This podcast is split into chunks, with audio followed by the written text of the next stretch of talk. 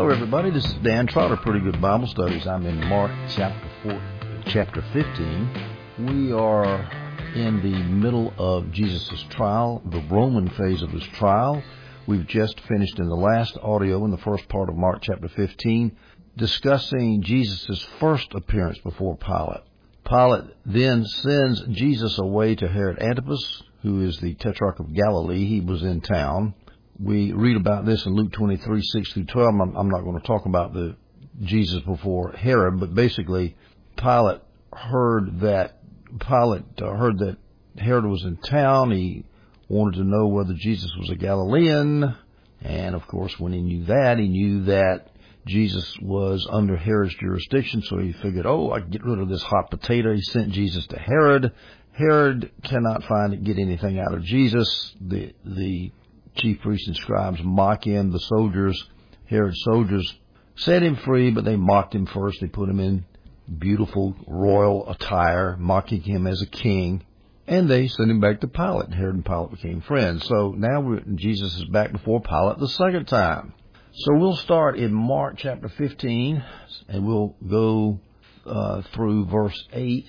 And we need to remember here that all four Gospels record this. I'm going to have to hop back and forth between the Gospel accounts to get all the details in. We'll start with Mark 15, verse 6. At the festival, it was Pilate's custom to release for the people a prisoner they requested. There was one named Barabbas who was in prison with rebels who had committed murder during the rebellion. The crowd came up and began to ask Pilate to do for them as was his custom. Now, what rebellion was Barabbas involved with? Mark writes this as if it were a well-known rebellion. He calls it the rebellion. However, the rebellion is not known from any other source, so we don't know. Now I'll switch to Matthew 27 verse 15 and read verses 15 and 16.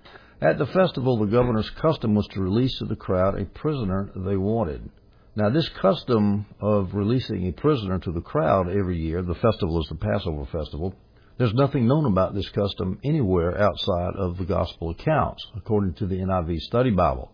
John Gill and Adam Clarke say it might have been a Roman custom instituted to get the favor of the people, and then as time went on, it became customary for the Jews to ask for that prisoner every year. John 18:39 says this, you have a custom that I release one prisoner to you at the Passover. So do you want me to release to you the king of the Jews? That's Pontius Pilate asking about that custom. It's a strange custom if you think about it. A crowd could just release the most notorious prisoner to go out and prey on the public again. That's okay. They'll do it. Reading verse 16 in Matthew 27. At that time they had a notorious prisoner called Barabbas. What had Barabbas done? He was a thief, he had committed sedition, he had committed insurrection, and he had murdered somebody during that insurrection.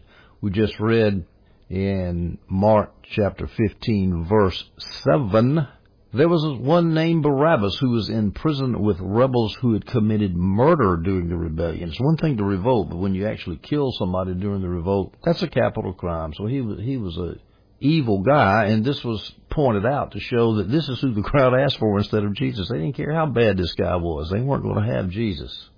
Barabbas means son of a son of a father, literally, and John Gill says that the way you interpret that somewhat idiomatic expression means that a father's child was spoiled and ruined. And John goes further and says that Barabbas was the child of his father, the devil, son of the father, son of his father, the devil. Of course, that wasn't meant to be that way when he was named, I'm sure. He was probably a zealot, that revolutionary party of Jews who existed at that time in Israel. We now turn to Luke 23, and I'll read verses 13 through 15. Pilate called together the chief priests, the leaders, and the people, and said to them, You have brought me this man as one who subverts the people. He's referring to Jesus now. But in fact, after examining him, examining Jesus, in your presence I have found no grounds to charge this man with those things you accuse him of. Neither has Herod, because he sent him back to us. Clearly he has done nothing to deserve death. Now remember now, it's still early morning, Friday morning, Good Friday morning. This is the second time before Pilate that Jesus has appeared. After the first examination before Pilate, Jesus, Pilate could find absolutely nothing to charge Jesus with, and Jesus had privately out outside, away from the presence of the Jewish, his Jewish accusers, had told Pilate in the praetorium, look, my kingdom is not of this world. Pilate took one look at Jesus who was beaten and bleeding and, and said, this is no king, this is no revolutionary. Now this was pretty embarrassing for the Jews to Herod to, to come back out to him and say, I've got no grounds to charge this man with. Remember the Jews were outside, they wouldn't go into Herod's house into the praetorium because it would pollute them for the Passover because Pilate was a Gentile. So Pilate would go back out on the Gabbatha, the stone pavement outside, and sit on the judgment seat, which was a seat on the, on the pavement. So here we have Pilate, the judicial authority there. He kept saying Jesus was innocent. And we know all the way through this, Pilate's trying to figure out some way to spring Jesus. He doesn't want to execute an innocent man. But on the other hand, the Jews were so willing to revolt and scream and holler that they might start a revolt, which would get him in trouble with the Jewish authorities. And so we see the man trapped. If he'd have been an honorable man and had been willing to do what was right, he would have set Jesus free because he knew he was innocent. But he was not an honorable man. He, he made his choices. Bad choice. He killed the Messiah. He killed the Son of God. Notice that Herod, when Jesus was before Herod, he had not even ordered, Herod had not even ordered Jesus to be scourged because he didn't think he was guilty either. He did mock him and put him in bright clothes, but he didn't even whip him. Send him back to, to Pontius Pilate. Now, in verse 13 here, in Luke 23, it says Pilate called together the chief priests, the leaders, and the people. That people is a little bit ambiguous. Uh, John Gill and Adam Clarke uh, one of either one of those commentators, I forgot which one, said that these people were probably members of the Sanhedrin. We now turn to Mark chapter 15 verse 9, verses 9 and 10. So Pilate answered them, Do you want me to release the king of the Jews for you? For, you, for he knew it was because of envy that the chief priest had handed him over. The king of the Jews, capitalized here in my Holman Christian Study Bible, I think that Herod, that Pilate was using the expression in a way to make fun of the Jews. Here's your king. He's beaten, he's beaten, he's bleeding, he's whipped, he's wearing these ridiculous mocking clothes that were supposed to remind one of royal attire. Here's your king. You want me to release him? For he knew it was because of envy. Envy. The chief priests were envious of Jesus because Jesus had the following. Jesus had people proclaiming him as a Messiah, and the people didn't love the chief priests like that.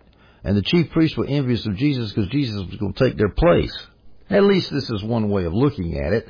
We need to note, however, that Pilate was speaking to the crowds, not really to the Jews and the chief priests and the leaders. Let's look at John 18:39. You have a custom that I release one prisoner to you at the Passover, so do you want me to release to you the king of the Jews? Now, the you he's referring to here is the crowd. He's speaking to the crowd, as we have seen from the passage in Mark that we, that we just read. Why would Pilate use the term King of the Jews in front of the Jews, in front of the crowds?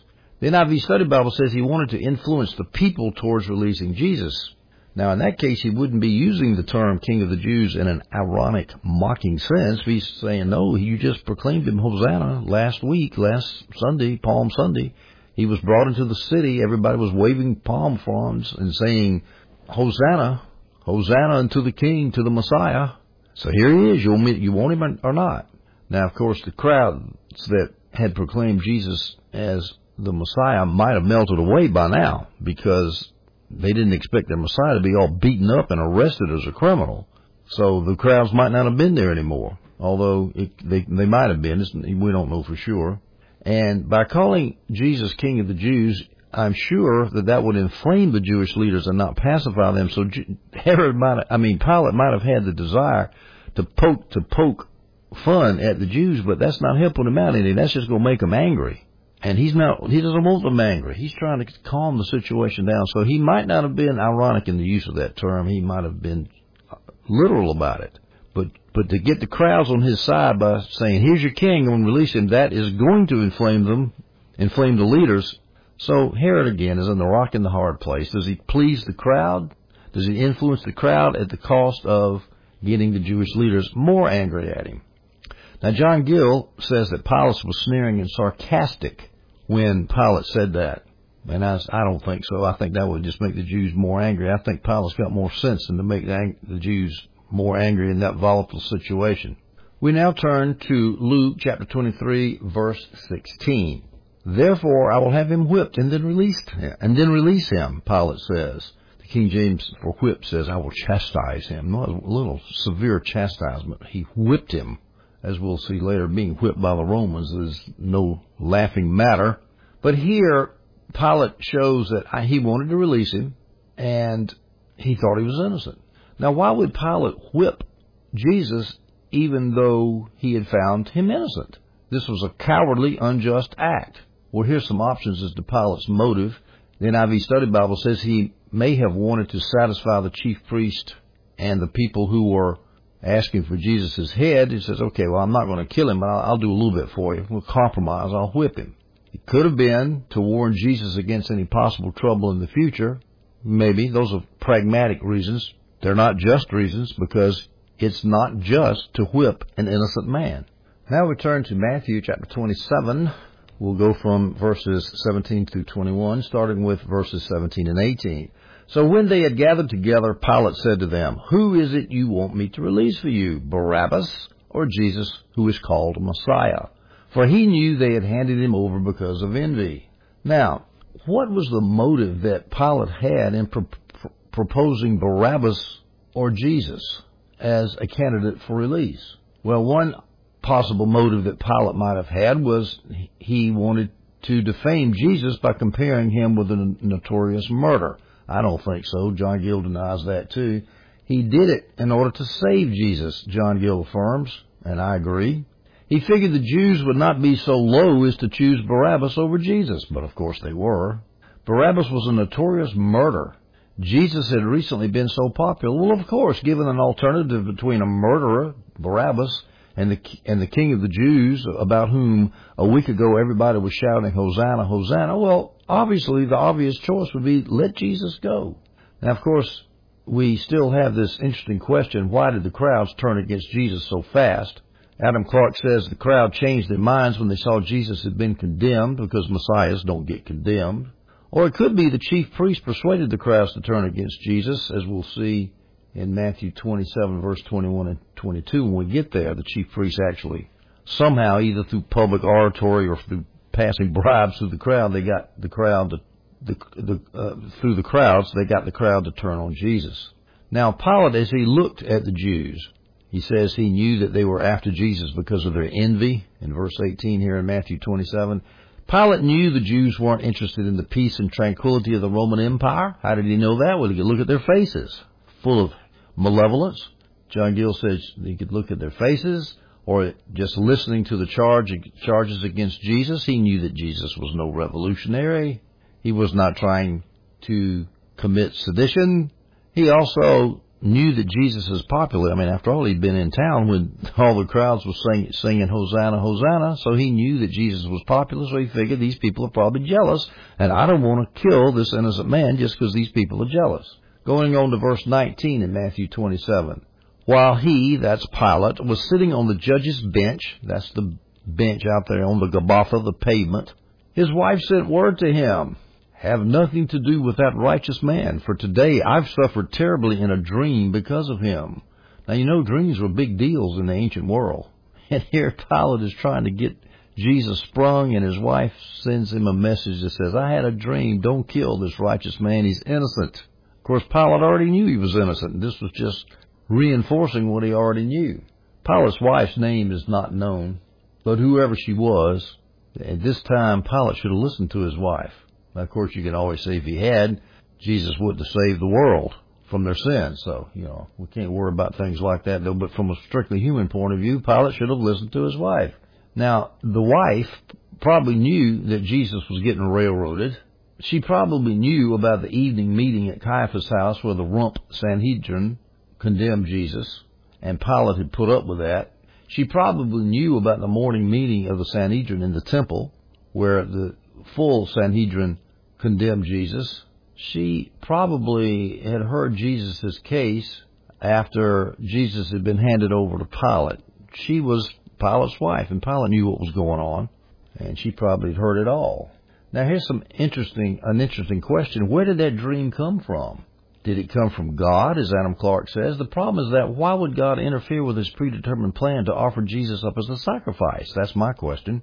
But on the other hand, it could be that God wanted to have one more witness of Jesus' innocence, and there were plenty of them. We got Pilate, we got Herod, and now we got Pilate's wife even. We even got Judas Iscariot. Judas said in one place, I don't have the scripture in front of me, but he said when he was, we're going to get to this in a little, in a future audio, Judas said he had betrayed an innocent man. Judas was stricken with remorse, if you recall, because he knew that Jesus was innocent. Of course he knew. He was with him for three years. He knew he had railroaded and judicially murdered or contributed to the judicial murder of not only an innocent man, but a remarkable man who was perfectly without sin. So Judas said it. And of course, Pilate said more than once he could find nothing in guilty to the Jesus, and Herod implicitly had said Jesus was innocent because he sent Jesus back to Pilate with no further charges against him. And now we have Pilate's wife. So, so at any rate, uh, that could be another witness that God wanted another witness that Jesus was innocent. That's why he gave the dream to Herod's wife. Or John Gill says the devil could have given the dream to John to uh, Pontius Pilate's wife to keep Jesus from being the sacrifice for the sins of the world if Pontius Pilate had not gone through the execution. Well, I don't know. Could be just a natural dream. This is my idea. She would be thinking about all these things. The whole city was in an uproar. Her husband must have been talking to her about all this stuff. But if it was just a natural dream, we have to remember that all natural things are under the providence of God. And so, doesn't really matter. It's just interesting. Matthew 27 verse 20. The chief priest and the elders, however, persuaded the crowds to ask for Barabbas and to execute uh, Jesus. How did they persuade the crowds? Well, they could have given a public harangue and gotten up and spoken to them and said, you need to obey your leaders. We know what's best for you. We know what's right and what's wrong. Or could they, they could have just sent servants among the crowd to defame Jesus to say, hey, look here, Jesus has been unanimously condemned by the Sanhedrin. You're going to you're going to support this guy? What's your standing in the synagogue going to be after that if the word gets out that you supported this criminal as a Messiah, this blasphemer? Or they could have gone into the crowd and said this, you let Jesus go, and the Romans hear that you let a potential Messiah loose, the Romans are going to come in here and they're going to crush Israel, and you're going to lose your home and your family. They could have done something like that. Who knows what they did, but they did it, and somehow they got the crowd basically turning on Jesus to yell, crucify him, crucify him. Still in Matthew 27, we go to verse 21. The governor asked them, which of the two do you want me to release for you? Barabbas, they answered. Now this is the second time Pilate has asked the question. Verse 17 in Matthew, we have the first time, who do you want me to release? Now the first time it's not clear what the answer was. It doesn't say, the scripture doesn't say.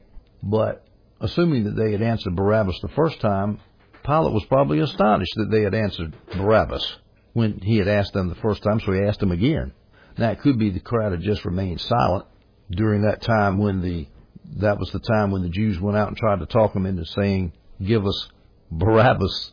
And so, since they remained silent, Pilate had to ask them again, or they could have said, "Give us Barabbas." At any rate, that wasn't what Pilate was looking for. He wanted them to say, "Give him, give us Jesus."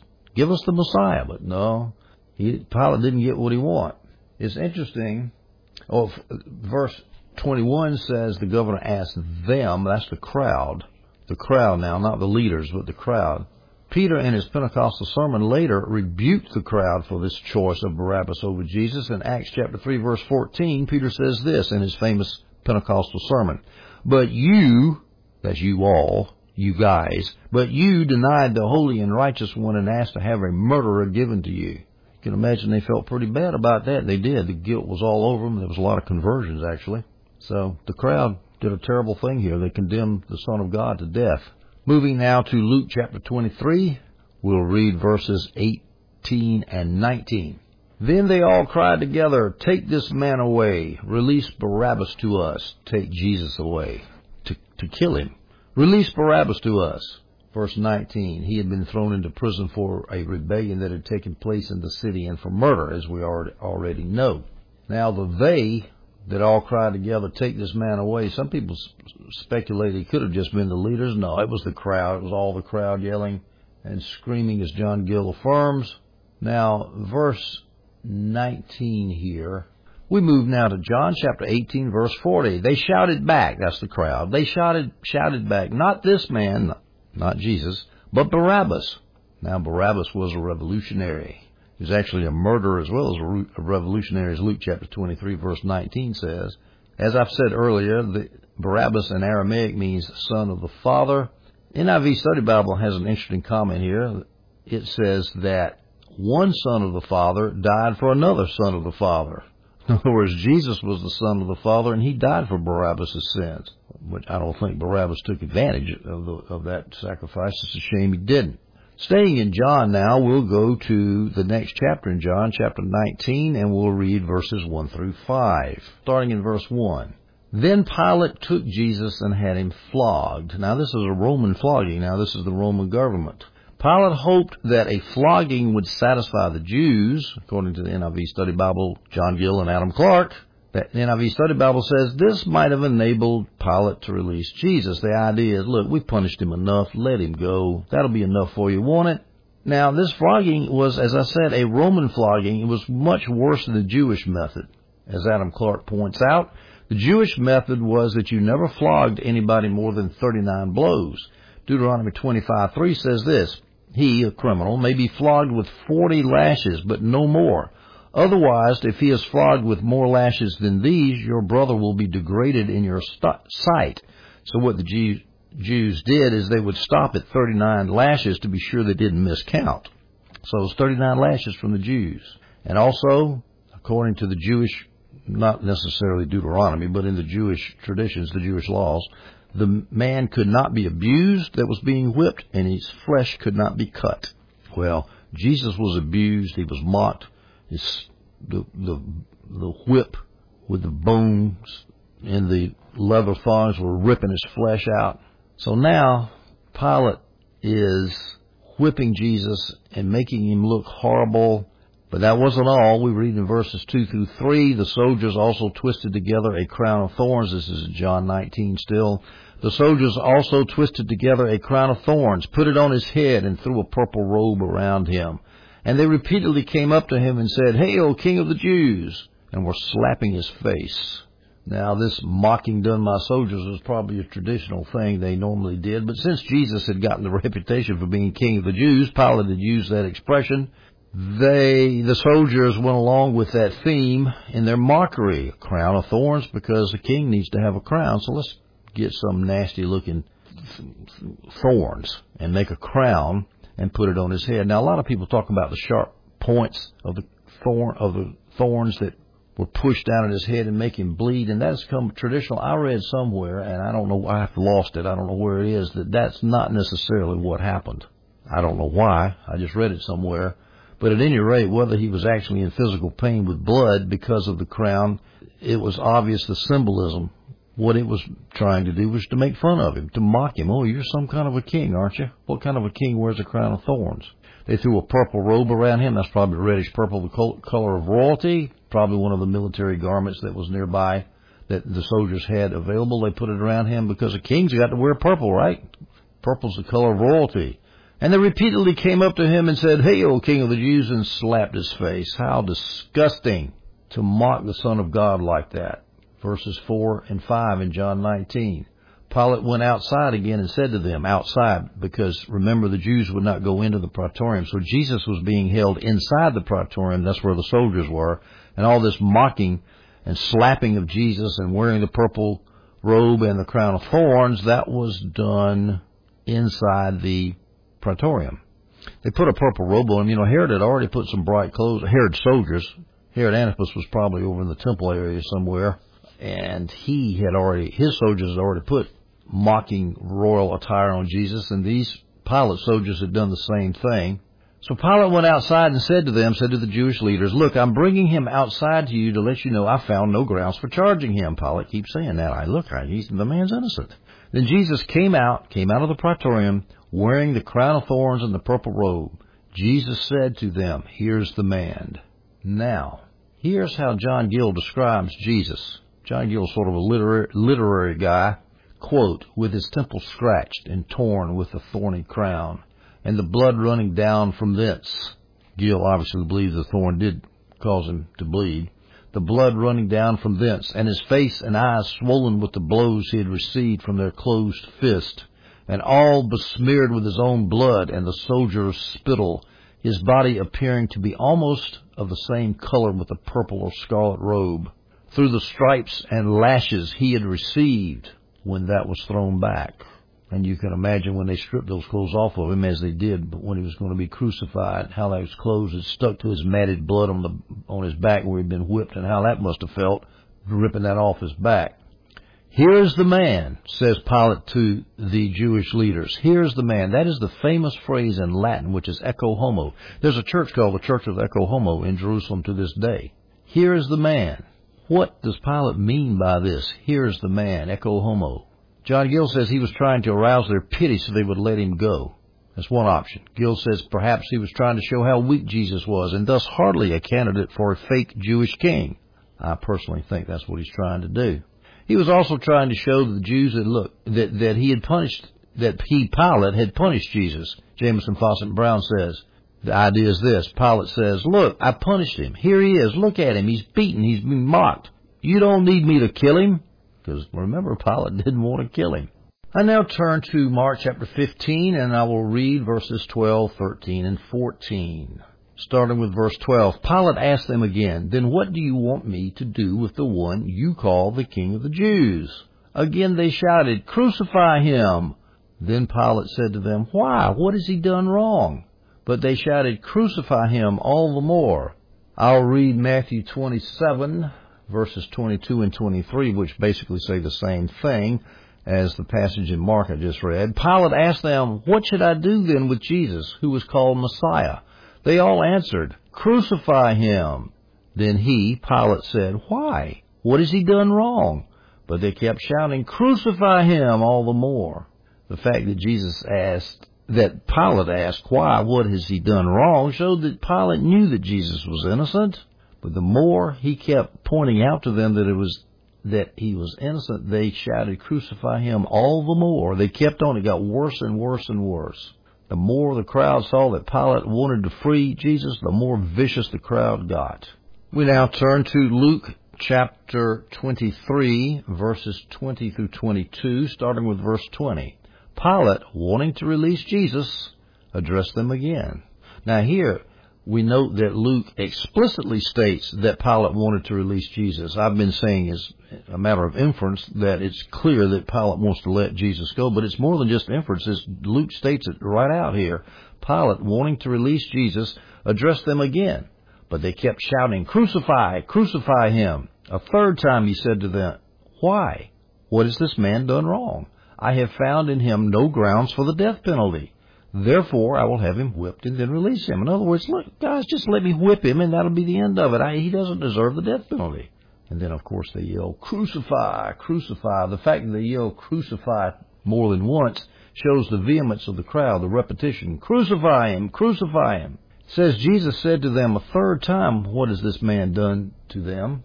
Let's look at the first time. It's in Luke 23 verse 4. Pilate then told the chief priests and the crowds, I find no grounds for charging this man. Second time, Luke 23:14. Pilate said to them, You have brought me this man as one who subverts the people. But in fact, after examining him in your presence, I have found no grounds to charge this man with the things you accuse him of. That's the second time. And here's the third time. Three times Pilate pronounces Jesus innocent. To give us an historical record that the murderous Jewish Pharisees and Sadducees murdered an innocent man, the Messiah.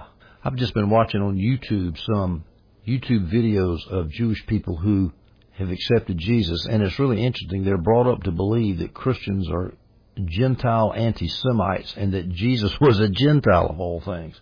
And a lot of, and these were intelligent Jewish people. One of them was a, a movie actor. You know, the, you know, they're educated people but they wouldn't touch the Bible, the New Testament part of the Bible. They'd read the Hebrew Bible, of course, but the New Testament, uh-uh, not going to touch that. That's the Gentile Bible. Got to stay away from that.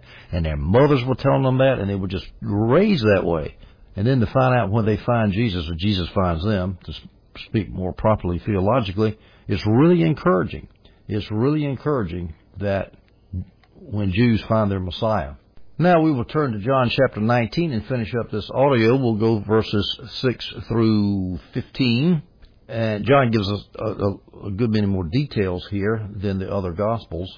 John, we'll start with verse 6. When the chief priests and the temple police saw him, they shouted, Crucify! Crucify! Now here we have the chief priest and the temple police as well as the crowd shouting, Crucify! Crucify! Pilate responded, Take him and crucify him yourself, for I find no grounds for charging him. Crucify him yourselves. The NIV Study Bible says that's the petulant utterance of an exasperated man, because Pilate knew the Jews had no authority to crucify anybody. So he just he just got mad. He said, "Crucify him yourself," which is not a not a possibility. And he, plus, he knew the Jews didn't crucify people; they stoned them.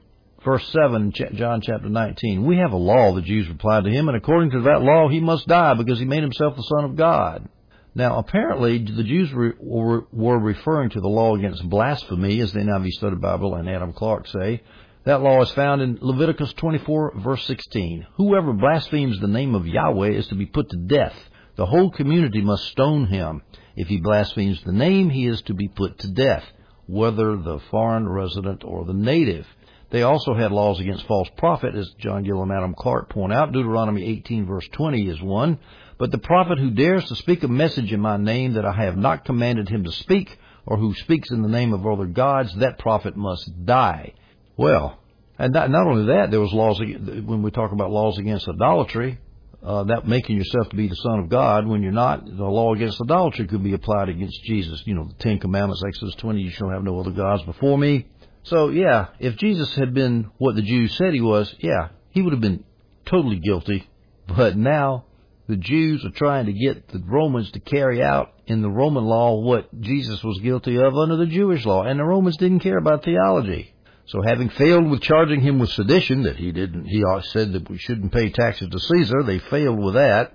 He's trying to start a revolt, they failed with that, so now they turn to a charge of blasphemy as a last resort, and they are, they are maddened now. They're like rabid dogs now. They've lost all reason. Now they prefer to charge sedition for two reasons. That's why they started out with the he he wants to not pay taxes to to Caesar and he's claiming to be a king and these political charges. Why did they prefer that? Because that would bring a death penalty, and the Jews couldn't execute a death penalty, but the Romans could. And it would also bring about the type of death penalty they desired, because crucifixion is much a much worse way to die than stoning was. And so they tried to nail Jesus on political charges as first. That didn't work. Now they're going to blasphemy. Now this appeal to blasphemy as a grounds for condemning Jesus shows certain things about the Jews, according to John Gill. First of all, they were crafty. They imposed upon Pilate's ignorance of the Jewish law, John Gill says. I don't know how crafty that is, in my opinion, because why would Gill, excuse me, why would Pilate care what the Jewish law said? They're appealing to a law that Pilate has no jurisdiction to enforce. It also shows the Jews trying to get Pilate to carry out this a crucifixion on Jesus shows disregard for their own law, John Gill says, because the Jews knew that their own law called only for stoning and not cru- crucifixion. It also shows out that they were inconsistent because in John 18 verse 31 in the previous chapter in John, we read this, Pilate therefore said to them, Take him yourselves and judge him according to your law.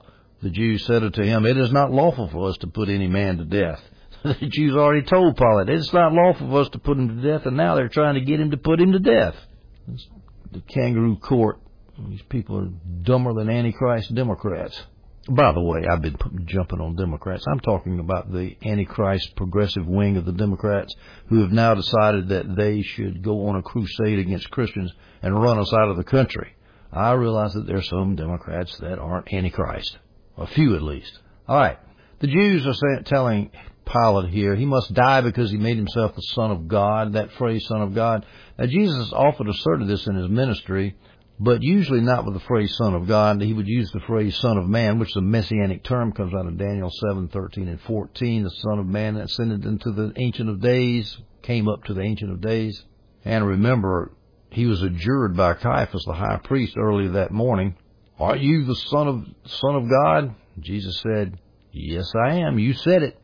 John 5 verse 18 says this, This is why the Jews began trying all the more to kill him. This is a long time ago. Not only was he breaking the Sabbath, but he was even calling God his own Father, making himself equal with God. So when Jesus says, God, God is my Father, that's the equivalent of saying that I am his Son, and that's where they got the phrase Son of God. I don't, I'm not sure, I don't think Jesus actually used the phrase Son of God. He used the messianic term Son of Man. John chapter 19 verses 8 and 9. When Pilate heard this statement, he was more afraid than ever. When he heard, he heard what statement? When he heard that the Jews, hey, he's got to die. He said he was the son of God. That scared Pilate. He was more afraid than ever. He went back into the headquarters and asked Jesus. Remember now, Jesus is tied up inside the praetorium, and Pilate's been talking to the Jews without Jesus present. So Pilate goes back to Jesus and he says, Where are you from? But Jesus did not give him an answer. Now, what was Pilate afraid of? Well, here's some options. Option number one, he could have been afraid of not executing an alleged blasphemer. This is the NIV Study Bible's idea. Pilate was evidently superstitious and he didn't want to upset the God of the Jews. And if Jesus really was blaspheming the God of the Jews, and Pilate refused to snuff out that blasphemy, then maybe the God of Jews might, God of the Jews might snuff out Pilate. And at any rate, if he didn't snuff out this blasphemy, the Jews would be in an uproar, as John Gill and Adam Clarke point out, and this would call the Romans down on Pilate's head. So yeah, he was scared now. He didn't want to condemn Jesus. We've already seen that, but he's also afraid not to not to kill him. He's stuck between the proverbial rock and the hard place. Here's another thing he might have been afraid of. He might have been afraid of putting an innocent man to death. His wife's dream may have encouraged that fear. You recall we talked about his wife telling him, leave him alone. Don't persecute that righteous man. Have nothing to do with that righteous man. Or option number three, he could have been afraid of putting a demigod to death, as John Gill says. Pilate could have thought that Jesus was some kind of God that had come down to earth. Remember, he's a superstitious guy, probably. Jesus had done a lot of miracles. He was, he was acting like a God. And he just told Pilate in his first appearance before Pilate that Jesus had just said that Jesus had said that his kingdom was not of this world. Well, maybe he was a God, and maybe I'm going to kill a God. And in fact, the Jews called him the Son of God. Here's what Jamieson Fausset, and Brown says about that title, Son of God. The name Son of God, the lofty sense evidently attached to it by his Jewish accusers, the dialogue he had already held with him, and the dream of his wife, all working together in the breast of the wretched man. In other words, these are the reasons why why uh, Pilate might have been afraid to execute Jesus. Let me read a quote from Ellicott, the Ellicott commentary. That is, as the verses which follow show, he was the more afraid because of his wonder who Jesus really was. He must have heard of some of the current impressions as to his life and words. He had himself heard him claim a kingdom which is not of this world. His wife's dream had furnished an evil omen which the superstition of the most educated classes of the Roman Empire would interpret as a message from the gods. And now the Jews, the Jews speak of him as one who claimed to be the Son of God. So folks, I think that that's, he was more afraid of executing a God than he was afraid of not executing a blasphemer. Those are your two basic options. Or he, uh, or well, the third option, he's afraid of putting an innocent man to death. But I don't think Gill worried so much about that as he was worried about putting a God, an innocent God to death. That's what he's really worried about. Now, you notice that Jesus, when Pontius Pilate went back into the praetorium and said, "Where are you from?" and what he meant by it, he didn't mean was he from Nazareth. He meant, "Are you from heaven or not?" Jesus didn't give him an answer. The NIV Study Bible says Jesus had answered before. Remember, this is during the first appearance before Pilate, before Jesus was taken to Herod Antipas. Pilate went in there and talked to Jesus a good bit about his claims, and Jesus said, "Look, my kingdom is not of this world."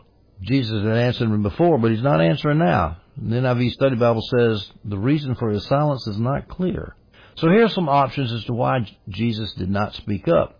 NIV Study Bible, and John Gill said Pilate would not have understood the answer. If Jesus said, I have been sent by God the Father to save the world from its sin, Pilate and his state would not have understood, so what was the point?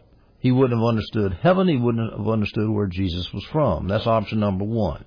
Option number two, Pilate would not have believed Jesus was from heaven. Option number one, he wouldn't have understood the idea of coming from heaven. And number two, which is somewhat related, Pilate would not have believed that Jesus was from heaven. He would have understood what heaven was, but he wouldn't have believed that a man had come down from heaven. That is kind of a, you know, that's not the everyday occurrence. You know, it might be a little bit hard to to uh, to swallow. The third option was that Pilate was asking a frivolous question. This is John Gill. Pilate is a heathen wondering whether a demigod was in front of him, Adam Clarke says. And Clarke says Jesus didn't want to waste time talking about heathenism. Pilate just didn't have the right idea about, you know, Jesus wasn't Zeus or Hermes or Apollo or anybody like that. He was the Son of God, and Pilate wouldn't understand this, and so it was just no point. John, here's a fourth option. Pilate did not deserve an answer. He was entertaining the thought of executing an innocent man. Pilate not deserving an answer is John Gill's idea. Pilate knew he was innocent, so, and it's clear that Pilate is about to cave in to the mob. And Jesus says, what's my, you know, what's the point of talking to you about who I am? You're gonna get, you're gonna kill the Son of God, give him to a mob. You're not gonna change. What's the point? Jamieson, Fausset, and Brown say the weak and wavering governor is already on the point of giving way. We go to verses 10 and 11 in John 19. So Pilate said to him, You're not talking to me? Don't you know that I have the authority to release you and the authority to crucify you? Verse 11. You would have no authority over me, me at all, Jesus answered him, if it hadn't been given you from above. This is why the one who handed me over to you has the greater sin. Now this is a little hard to understand here, so let's go through it. These are the last words that Jesus ever spoke to Pilate. Pilate can't understand why Jesus is not talking to him, and he asks a logical question. Hey, don't look, I can kill you. I can crucify you, and you're not going to try to defend yourself? Jesus answered, if it, if it, you would have no authority over me at all if it hadn't been given you from above. Now what does he mean by that from above? Here's some options all earthly power comes from God. The NIV Study Bible and John Gill say. Could have been come if the authority to kill me had not come from the Jewish Sanhedrin. I don't believe that's true because the Jewish Sanhedrin wasn't really above the Roman government. Or it could have been you have the authority only to kill me because of the Roman government, which is above you. I don't think that. It's called, it's, he's talking about coming from God. Jesus is putting Pilate in his place. As John Jamieson, Fausset, and Brown say, quote, Thou thinkest too much of thy power, Pilate.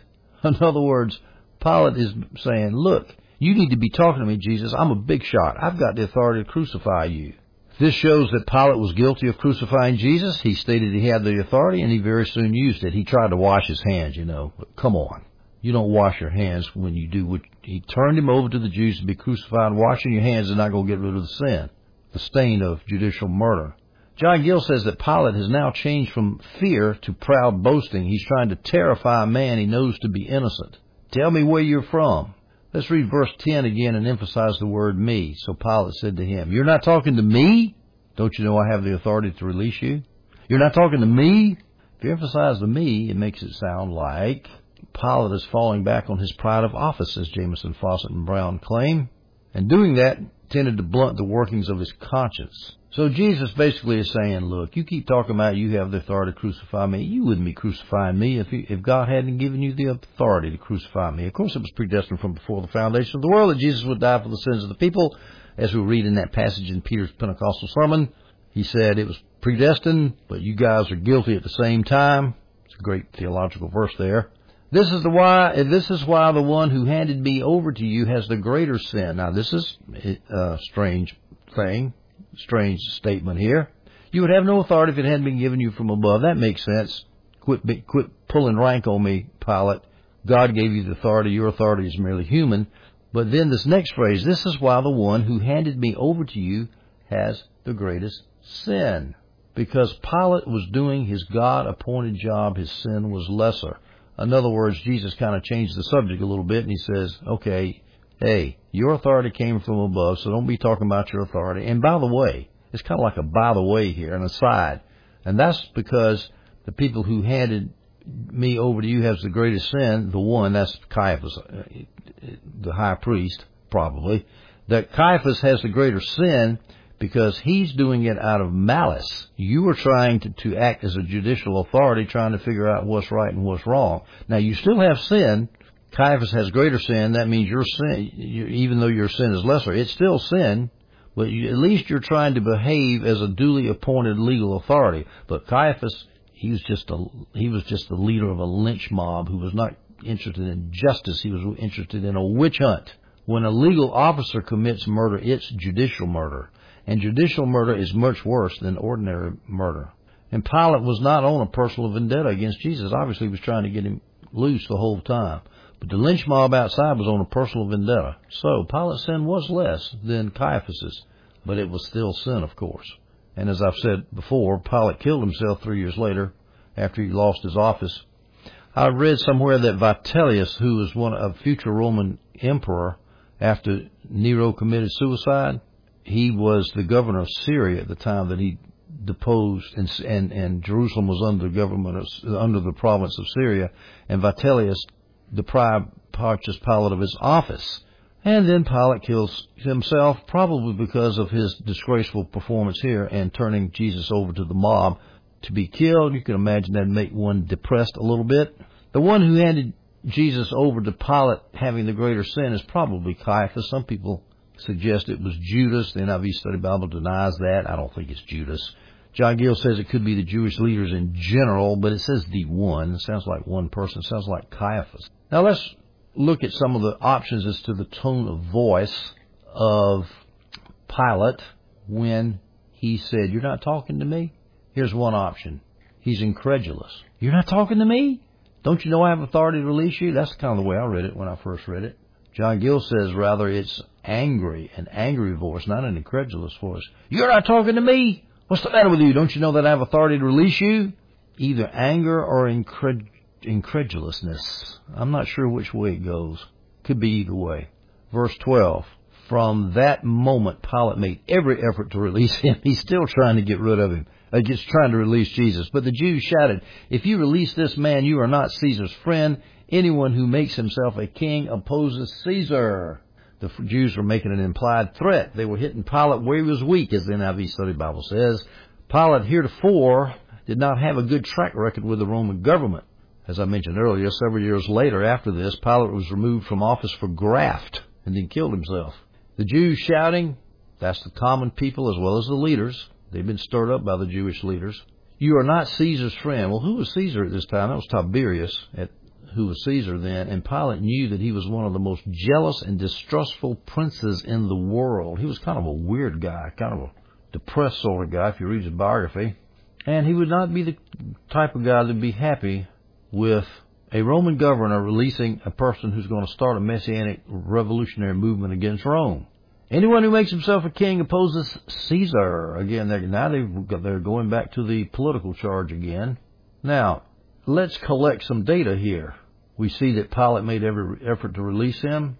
According to Adam Clarke, the Jewish legal authorities made five attempts to release Jesus. I'm going to read you some verses, and some of them overlap, but just to give you the flavor, the strength of how much the Romans tried to let Jesus loose. Luke 23 verse 4. Pilate then told the chief priests and the crowds, I found no grounds for charging this man. Luke 23:15 Neither has Herod because he sent him back to us. Clearly he has done nothing to deserve death. Luke 23:20 Pilate, wanting to release Jesus, addressed them again. Luke 23:22 A third time he said to them, "Why? What has this man done wrong? I have found in him no grounds for the death penalty. Therefore I will have him whipped and then release him." John 19:4 Pilate went outside again and said to them, Look, I'm bringing him outside to you to let you know I find no grounds for charging him. John 19:12 through 13. From that moment, Pilate made every effort to release him. That's where we are now. So let's read John 19:13. When Pilate heard these words, the words that the Jews used, accusing him of being weak on revolution and you're not going to be a friend of Caesar. When Pilate heard these words, he brought Jesus outside, outside the praetorium. He sat down on the, praetorium. I didn't mention this in this audio. The praetorium was a room in Herod's palace on the west side of the city. It was separate from a little bit south and west of the temple. He sat down on the judge's bench in a place called the stone pavement, but in Hebrew, Gabbatha. This is the only time that's mentioned in the New Testament and or in the Bible, and uh, it's been lost today. They haven't, they don't know where it is. Gabbatha seems to mean hill of the house, perhaps, or it can mean the stone pavement as it's translated here, as John has it as stone pavement. Here's what Adam Clarke says about Gabbatha. Probably it was that place in the open court where the chair of justice was set, for the prefects of provinces always held their courts of justice in the open air, and which was paved with stones of various colors, like that of Ahasuerus, Xerxes, Esther 1-6, red, blue, white, and black marble. What we still term mosaic work, or something in imitation of it, such as the Roman pavements frequently dug up in this and other countries where the Romans have had military stations. Okay, so Pilate has now got Jesus outside. He sits down on the bench, on the on the judgment seat, on the judge's bench. Why? Because the purpose now was not to declare Jesus' innocence as he had done several times before, three times at least, It was not to move their pity when he said, Ecce homo, behold the man, if that's what he was trying to do then. but it wasn't that. It wasn't to get him loose like he had tried to do before. Why was he sitting on that judge's bench? It was to pass sentence on the Son of God. Chapter, verse 14 and chapter 19 of John 9, of John. It was the preparation day for the Passover and was about six in the morning. Then he told the Jews, here's your king. First of all, what is preparation day? The Holman Christian Study Bible doesn't capitalize it, but the NIV states it this way, day of preparation with the P capitalized. It was a special day and meant to prepare for the Sabbath. Saturday, so Friday was preparation day normally. But here it doesn't say preparation day for the Sabbath. It says preparation day for the Passover. And that's a little confusing and has led some to believe that it was a special preparation day for the Passover. Well, I think the simplest way to deal with this, the NIV Study Bible says it's the Friday, the preparation day of the Saturday of Passover week. Because remember, Passover that year was Thursday, then you had Good Friday, and then you had the first Saturday there, the first Saturday of Passover week. And so, so it was Friday that Jesus was being tried here, and it was the preparation day for the next day, which was Saturday, Sabbath. That's the easiest way to answer that problem. As I said, others disagree and say it was a special day of preparation for the Passover. Uh, let me read an interesting quote from Adam Clarke. Others think that the preparation of the Sabbath is distinctly spoken of in John 19:31 and was different from that what is here mentioned. Contending nations may be more easily reconciled than contending critics. It'd be like saying Democrats and Republicans in America in 2019 could be more easily reconciled than these critics who argue over this. Well, I'm just going to assume it's preparation day for the Sabbath because that floats my boat. Now then there's another problem too, is six in the morning. Now the problem that arises here is that Mark in the crucifixion passages, more precisely at Mark 15 verse 25, says that Jesus was crucified at the third hour. The third hour.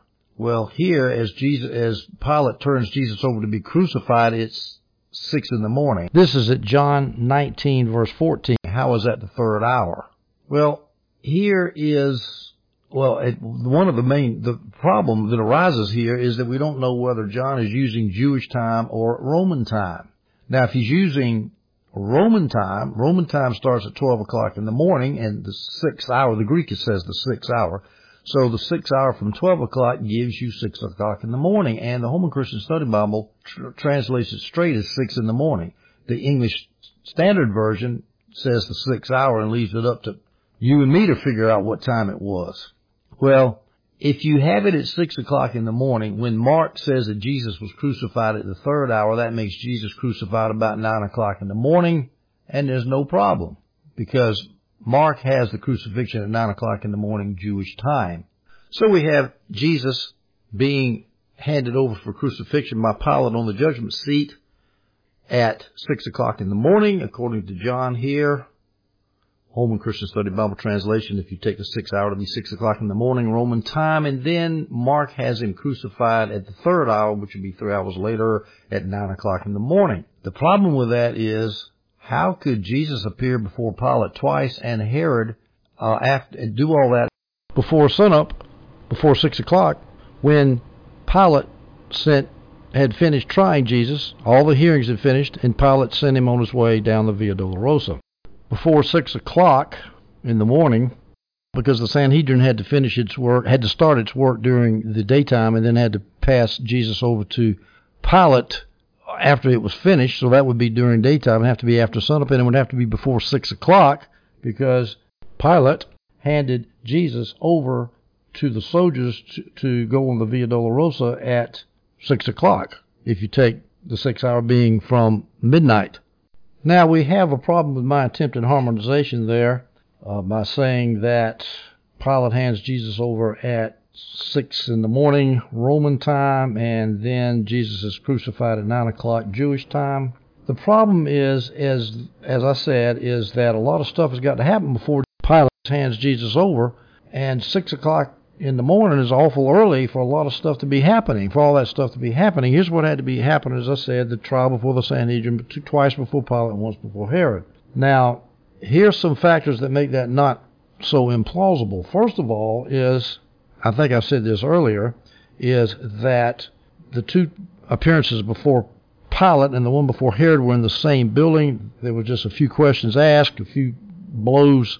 The, the Jewish soldiers struck Jesus a couple times, mocked him, and so forth. That's not going to take a lot of time, especially when you consider that Herod Antipas's interrogation of Jesus was in the same Herod's palace as was Pilate's praetorium. They were right next door to each other. They could, the soldiers could just march Jesus back and forth. It won't take long at all. And the Sanhedrin, when they turned Jesus over to Pontius Pilate, they were probably in the temple, which is just a stone's throw right across the Tyropoeon Valley there from the Herod's temple to Herod's palace. So you're not talking about great physical distances. Plus, when we say 6 o'clock in the morning, that's the six hour. Well, the Jews were sort of imprecise about keeping time. The six hour included 601, 602, up to 659. That's still the six hours. So that, that adds an extra hour right there. Plus, the sand, the if you look at the records, the, astronomical dawn was about an hour and a half before 6 o'clock or so. So, assuming that dawn was around sunrise was around six o'clock, and I think it was actually a little bit before that. They've looked at some article I read somewhere that talked about astronomical records going back to approximately when all this happened. Dawn was around six o'clock, maybe even a little bit earlier. Then you got astronomical dawn, where the sun rose up, uh, hadn't risen over the horizon yet, but still was lightening up the sky. The Sanhedrin, Sanhedrin could have been meeting there. That's an hour and a half. So you got two and a half hours where all of these hearings could have taken place, and it reconciles pretty good, if you ask me. Now, I will say that this is an extra- extraordinarily difficult passage, and I will say that Bart Ehrman, the famous Bible hater, I think he's at Duke University, who constantly says that you know the Bible's full of errors. He's an evangelical apostate. He says it is quote unquote impossible to reconcile. No, it's difficult. It is not impossible. Uh, a good, a great article uh, that goes through all of the possible ways to reconcile it in incredible detail. I'm talking about New Testament PhD detail. It's called The Time of Jesus' Death and Inerrancy. Is harmonization plausible? Well, of course it's plausible. It might not be easy, but it's plausible, and it's definitely not impossible. This is at this is on Bible.org. It's called The Time of Jesus' Death and Inerrancy. If you want to really get into the details, you can check that out. Now, notice that in this verse, in John 19:13, 19:14, uh, Pilate told the Jews, "Here's your king." Now, think about that. A king? This is probably intended to be sarcastic, a little ironic. He's trying to ridicule and shame them into releasing Jesus still. He still hasn't given up on that, according to Adam Clarke and Jamieson Fausset and Brown. Because Jesus certainly didn't look like a king. He was flogged. He had a crown of thorns on his head. His face was beaten. He had ragged red clothes on his uh, on his body. He was beaten within a half inch of his life. Going on to verse 15 and 16 in John 19. But they shouted, Take him away, take him away, crucify him.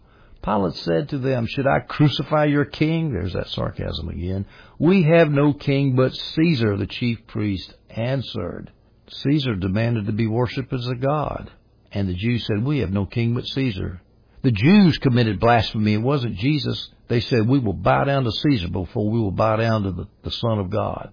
The ultimate blasphemy. They killed Jesus so they could worship Caesar.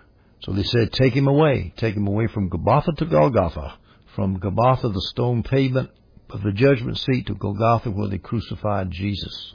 Now that phrase, we have no king but Caesar, is used a lot by Orthodox preterist theologians, and I'm an, theologians, and I'm an Orthodox preterist, so I, I am sensitive to this verse because it shows that the Jews committed blasphemy and and that they subordinated their kingdom to the Roman Empire. That turns up in the book of uh, Revelation when they talk about the priest and the image of the of the of the, the beast and the image of the beast and so forth. And the Jews prostitute themselves to the Roman Empire. This verse right here is key in that. I just point that out to you as we close this discussion of Jesus' second appearance before Pontius Pilate. We'll take up the crucifixion in the next audio.